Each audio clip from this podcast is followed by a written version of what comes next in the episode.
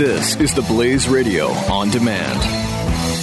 Individuals and businesses with tax problems, listen carefully. If you owe over $10,000 in back taxes or have unfiled tax returns, we can help you take back control. The IRS is the largest and most aggressive collection agency in the world, and they can seize your bank account, garnish your paycheck, close your business, and file criminal charges. Take control of your tax problems now by calling the experts at Tax Mediation Services at 800 600 1645. That's 800 600 1645. 800 600 1645. Mike Slater.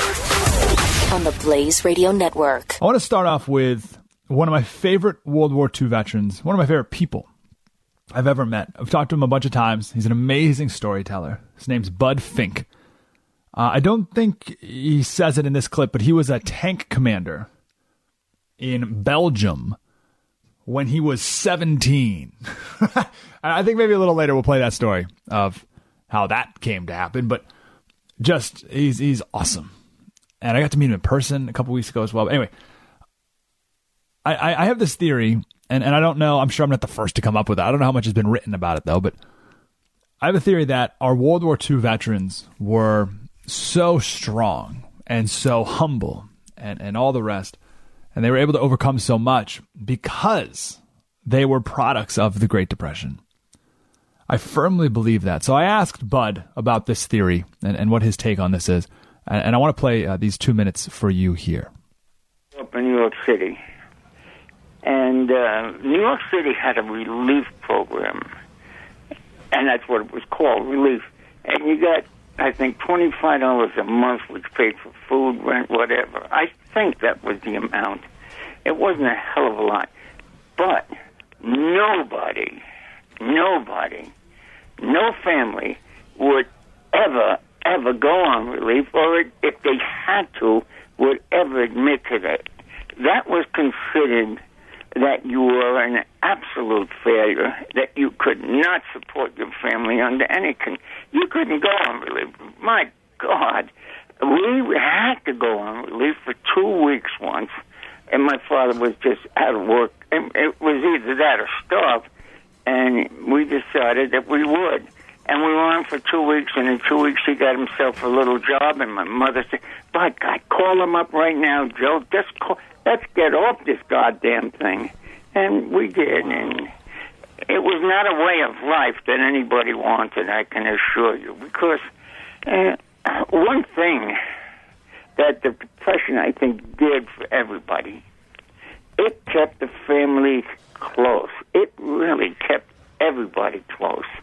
And, uh, you know, in those days, families all lived within a radius of a few blocks of each other aunts, uncles, and everybody helped each other, you know. And uh, it, it was a, a different world.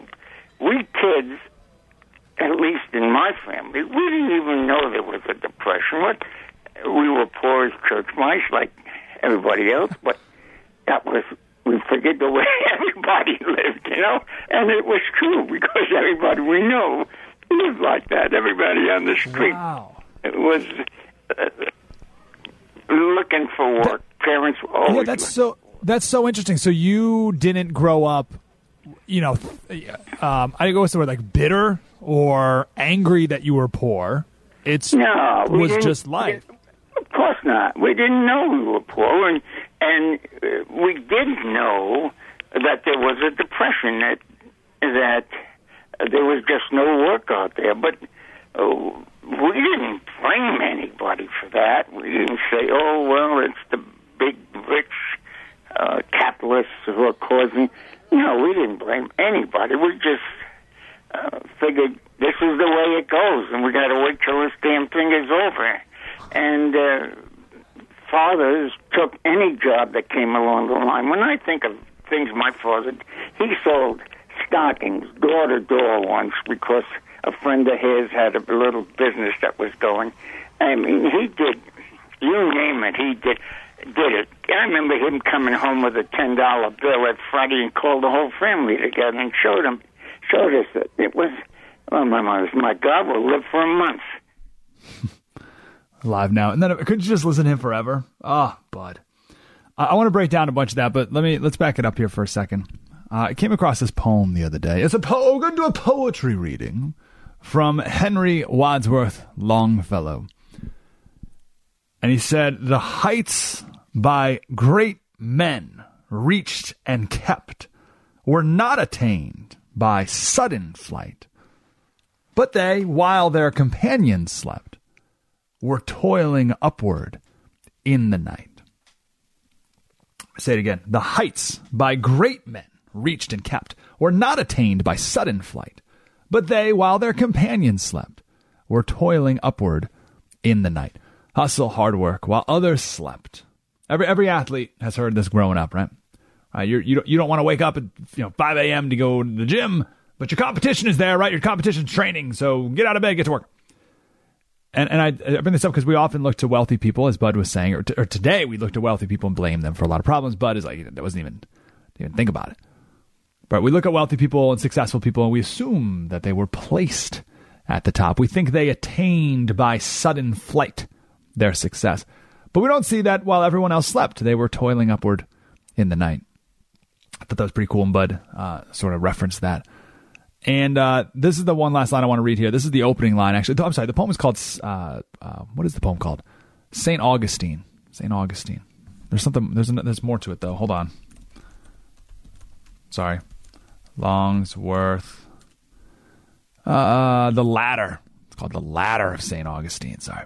Uh, so I'm going to move the words around in the first stanza because it's kind of hard to understand. So th- this is, so it doesn't rhyme, but this is what he says. He says, St. Augustine, you have told us that if we tread beneath our feet all the past deeds of shame, we can frame a ladder out of our vices meaning all the bad things, all the mistakes, all the failures of the past, all of our vices, if we take them in and learn from them, then we can use them to make a ladder that we can climb to a better place. If we learn from the mistakes, and don't do them over and over again, of course, but if we learn from those past mistakes, right? If, if we, we tread beneath our feet all the past deeds of shame, then we can make a ladder out of them and, and learn and, and, do something uh, righteous. And he goes on to say that the pyramids, from far away, they look massive and they look impossible to climb. But when you get closer to them, they're they're really nothing but a gigantic flight of stairs. That's what that's what Henry Long uh, Wadsworth Longfellow says. He's like, yeah, just the, the pyramids are just it's just a big flight of stairs. And he says the mountains they look impossible to climb, but when you get closer to them, you see that the paths are, are cut into them. Mountains are made to be climbed, he says in the poem. So the point is here, don't don't stress about your past mistakes. Don't stress about your failures. He says, don't consider them wholly wasted. Those are his words. Don't consider them wholly wasted if you can rise on the wreckage and learn from those mistakes. And I just think of that with our World War II vets. And every they didn't go through mistakes, right? But they went through the Great Depression, and gosh, did they learn so much from that experience? And then, gosh, the opportunity came when they used those lessons. Could you imagine? I was talking to an Army vet the other day who was deployed for 15 months. 15 months without a break at all. There's no leave. 15 months. Okay, that's crazy because you get a lot of guys who get, you know, the six month deployment, the nine month deployment, which is, which is crazy too. But then 15 month deployment. Okay, these World War II vets just deployed. There was no, it was just deployed until the end of the war. I remember I asked Bud, I said, Bud, did you ever want to go home? He was, he was talking about how he was in a, in a tank in the freezing cold on Christmas in Belgium. I said, Do you ever want to go home? He said, No. We were we were just here. We we were here, and this is what we were going to do. Not that he wanted to be there, but he just this this is where we are, and we're going to do it. And I said, "Did you ever see a light at the end of the tunnel?" he said, "No." it doesn't matter. We got a job to do. We're just going to do it. These guys. Again, I believe the major reason we were able to win World War II is because the men who fought in it came out of the Depression and the women who served back home as well. I was talking to a World War II vet a while back, a year or so ago, and he said when he joined the military, he was given something that he's never had before in his entire life. And I'm thinking, gosh, what is it? I'm thinking maybe it's like, like a like a, maybe a gun, right? The kind of gun, or maybe, um, maybe it's maybe he's going someplace deeper with this, right? Maybe he's like, he's gonna say, responsibility or purpose, right? I've been given something when I when I joined the military when I was 18, but he lied. He was actually 17. I, I, I was given something that I've never had before in my entire life, Mike. I'm thinking, um, purpose. and he goes, a pair of pants. A new pair of pants. That was a luxury he's never had before in his entire life. A new pair of pants. Let that sink in, let alone the bed, let alone the food. Pants. Never had it before. He was like one of eight, right? And every the pair every pair of pants he had was all hand me down eight times. So a uniform was a shockingly luxurious item. They were tough. They were the calloused hands of someone who works on an oil rig, not the weak, manicured hands of someone who talks on the radio for a living. Or the safe space wuss blowing bubbles and coloring because someone made an opinion he disagrees with. How our World War II generation grew up, how they trained and fought and served just indefinitely while they were deployed was in some ways a, a, step up from, from where they came from. But today, very few 18 year olds would ever be able to survive as our World War II vets did because we've come out of a time of abundance and luxury and as much food and as many pairs of pants as you can imagine and leisure and all the rest. And I just feel like our World War II guys, they saw the challenge in front of them, taking on the Nazis and the Japanese at the same time. And they saw the challenge as if it was the pyramids from really far away.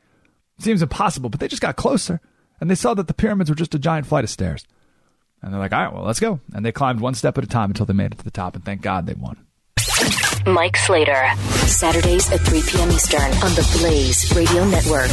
Individuals and businesses with tax problems, listen carefully. If you owe over $10,000 in back taxes or have unfiled tax returns, we can help you take back control. The IRS is the largest and most aggressive collection agency in the world, and they can seize your bank account, garnish your paycheck, close your business, and file criminal charges. Take control of your tax problems now by calling the experts at Tax Mediation Services at 800 600 1645. That's 800 600 1645. 800 600 1645.